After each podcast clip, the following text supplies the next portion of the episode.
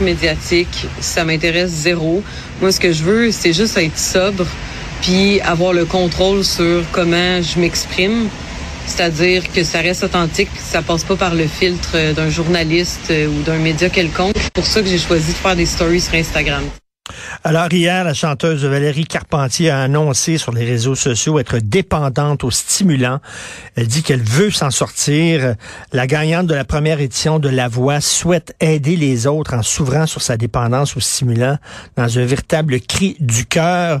C'est très important lorsque des personnalités publiques disent qu'elles ont euh, des dépendances.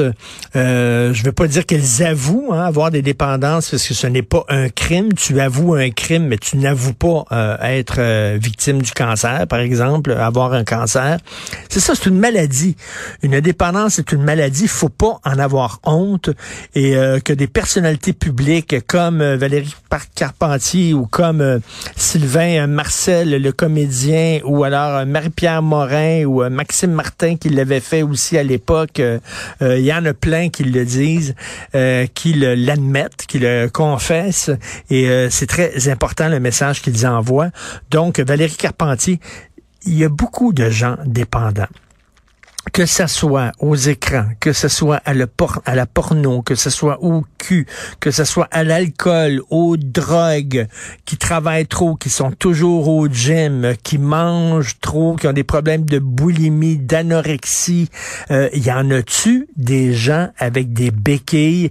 La vie aujourd'hui euh, n'est pas reposante et il y a beaucoup de gens qui souffrent d'angoisse, d'anxiété.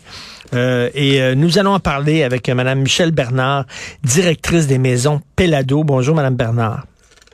Bonjour, M. Martineau. Lorsque justement une personnalité publique comme Valérie Carpentier ou alors c'était Marie-Pierre Morin ou bon Sylvain Marcel, le comédien qui joue dans le film Aline, euh, parle ouvertement de leur dépendance, est-ce que vous voyez vous un effet? Est-ce que soudainement ça encourage les gens à aller chercher de l'aide? Je pense que oui, ça, ça aide à déstigmatiser euh, le problème, évidemment. Euh, c'est certain que ça va permettre à des gens qui étaient peut-être très gênés de demander de l'aide. Et pourquoi être gêné? On serait pas gêné de dire je me suis cassé le, genou. On serait pas gêné de dire j'ai eu un cancer. J'ai le cancer, c'est pas de ta faute. Eh bien, une dépendance, c'est la même chose. On dirait que on a presque commis un crime. Ben pour vous, euh, euh, vous semblez ne pas avoir de jugement ou euh, par rapport à ça, mais dans la société, la majorité des la majorité des gens vont dire ah c'est une question de volonté, ben as juste à arrêter. donc c'est très stigmatisé les problèmes de dépendance.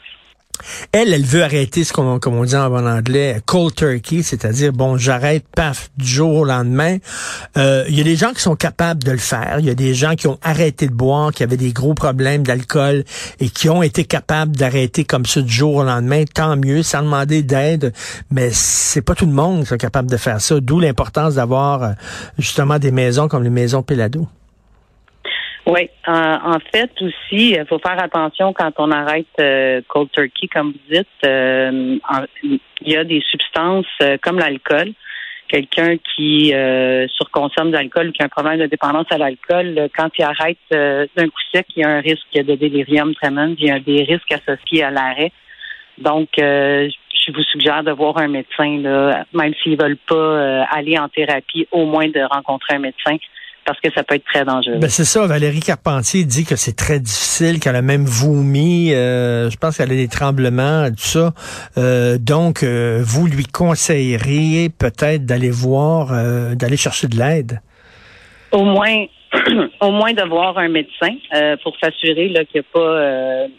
c'est sûr que le, plus dangereux là, c'est les trois, les premiers trois à sept jours de l'arrêt de consommation d'alcool. donc préférablement là, au moins de s'assurer qu'il n'y a pas de risque pour sa santé d'arrêter parce qu'on banalise souvent euh, l'alcool, mais euh, malheureusement l'arrêt cold turkey de de consommation d'alcool peut emmener des risques là, assez graves. Elle, elle était dépendante de, de, de stimulants. En fait, ce sont c'est un médicament qu'on donne aux gens qui ont euh, euh, un trouble de l'attention. Euh, selon certains experts, c'est pas un médicament qui est très très grave qu'on le donne à petite dose. Est-ce qu'il y a des gens qui vont à la maison Pelado justement puis qui ont la même la même dépendance que Valérie?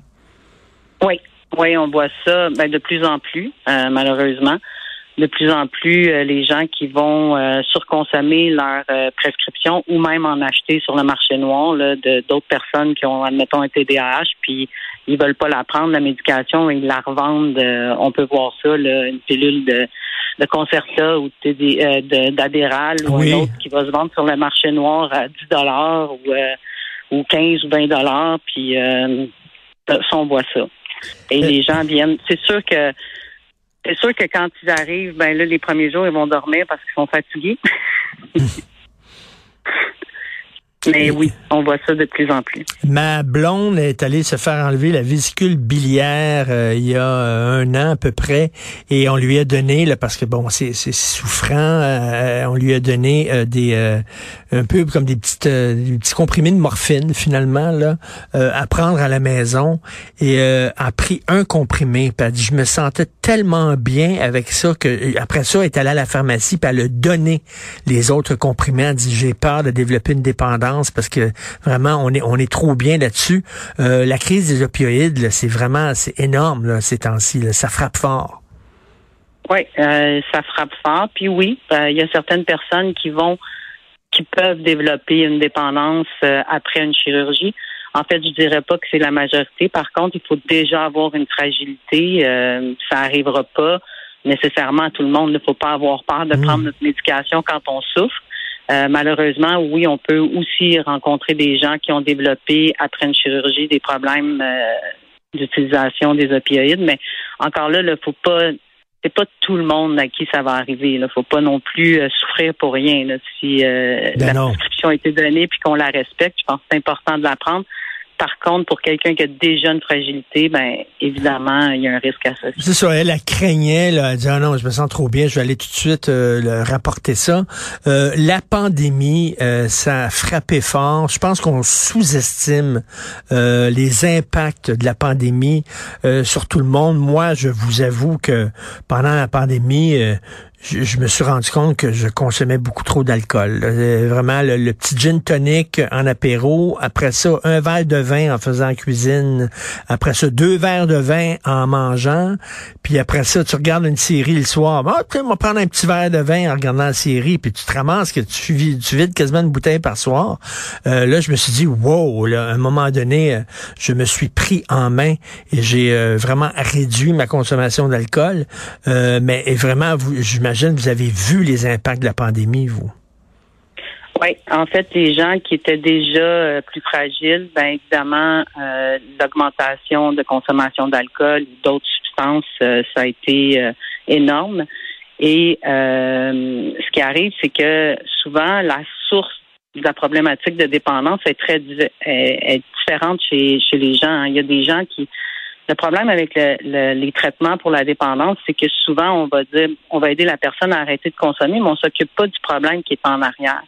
Fait que c'est vraiment important de, pouvoir hmm. collaborer avec les autres, euh, avoir des équipes multidisciplinaires, parce que souvent derrière la dépendance, il y a des troubles concomitants qui se cachent comme, euh, on en a parlé, un trouble anxieux, une maladie affective bipolaire ou euh, un TDAH ou différents. Puis si ça, c'est pas traité, ben malheureusement, euh, c'est assez difficile de vivre sans consommer mm. quand euh, c'est ta médication. Là. Effectivement, des fois, là, c'est, c'est, un symptôme, euh, la, la, la, la, toxicomanie, la dépendance, mais il faut voir qu'est-ce qu'il y a derrière ça. j'ai déjà j'ai déjà interviewé un expert en toxicomanie de l'UCAM, un professeur de l'UCAM très respecté. Lui, il est très très très critique envers, par exemple, les alcooliques anonymes et des mouvements comme ça parce qu'il dit on peut apprendre à des gens qui ont des problèmes d'alcool à consommer modérément. Il dit avec ces mouvements-là, c'est faut que tu arrêtes tout.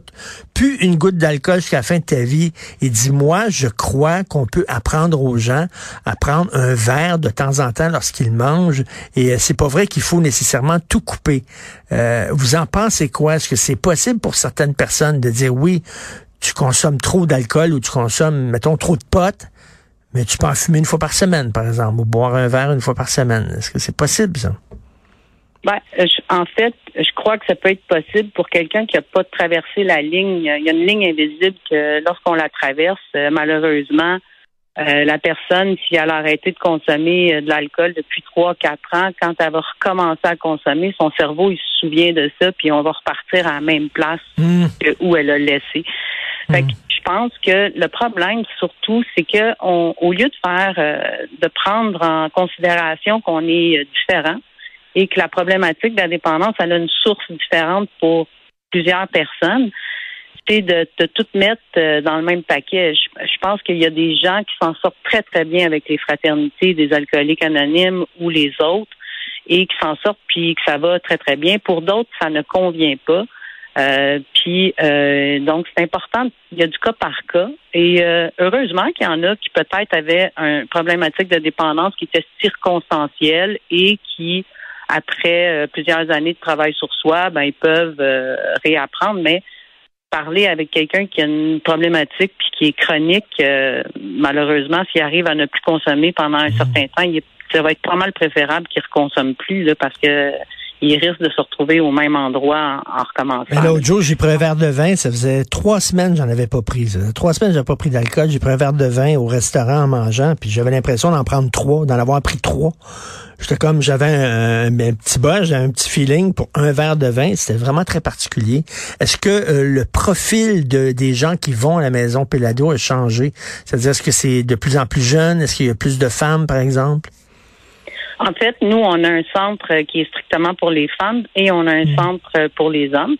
Euh, je dois vous dire que le profil, euh, il n'a pas nécessairement changé. C'est les substances, les nouvelles substances que, que les gens prennent qui sont euh, ou d'anciennes substances qu'on voyait dans les années début des années 80 qui reviennent beaucoup beaucoup.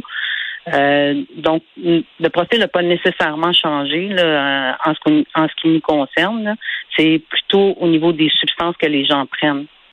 Tout à fait. Avant, on voyait plus euh, alcool, euh, cocaïne. Maintenant, notre cristal net, des, des, des amphétamines beaucoup. donc, c'est plus puis le mélange. Avant, on voyait plus un alcoolique pur, là, quelqu'un qui ne consomme de l'alcool ou un héroïnomane, il faisait maintenant, bon, ben, ils peuvent consommer du crack et de l'héroïne. Et des fois, ils vont consommer de la cocaïne, ils ne savent pas, mais il y a du fentanyl dedans. Euh, donc, euh, on a perdu quelqu'un récemment euh, qui avait fait une rechute ah, en pensant qu'elle consommait juste de la cocaïne. Malheureusement, il y avait du fentanyl dedans. Donc, c'est très triste. ça arrive régulièrement. Oui, ben en tout cas, je salue le courage des gens qui décident justement de, de, de de se prendre en main, essayer de se sortir de ce cercle vicieux. Euh, ici, les studios de Cube, c'est en face du parc Émilie Gamelin. Je peux vous dire, euh, Madame, euh, Madame Bernard, tous les jours, je vois des jeunes filles, des jeunes gars là, euh, délirer là, euh, euh, devant les studios de Cube parce qu'ils sont en manque ou ils sont en crise, ça déchire le cœur, ça brise le cœur. C'est des fils, c'est des filles de quelqu'un, ça. Et je regarde, puis je dis, ça peut être ma fille, ça peut être mon fils qui est comme ça dans la rue. c'est vraiment tragique, d'où l'importance d'avoir des maisons comme Maison Pelado. Merci beaucoup, Madame Michel Bernard. Merci. Merci, merci. Merci pour votre travail. Bonne journée.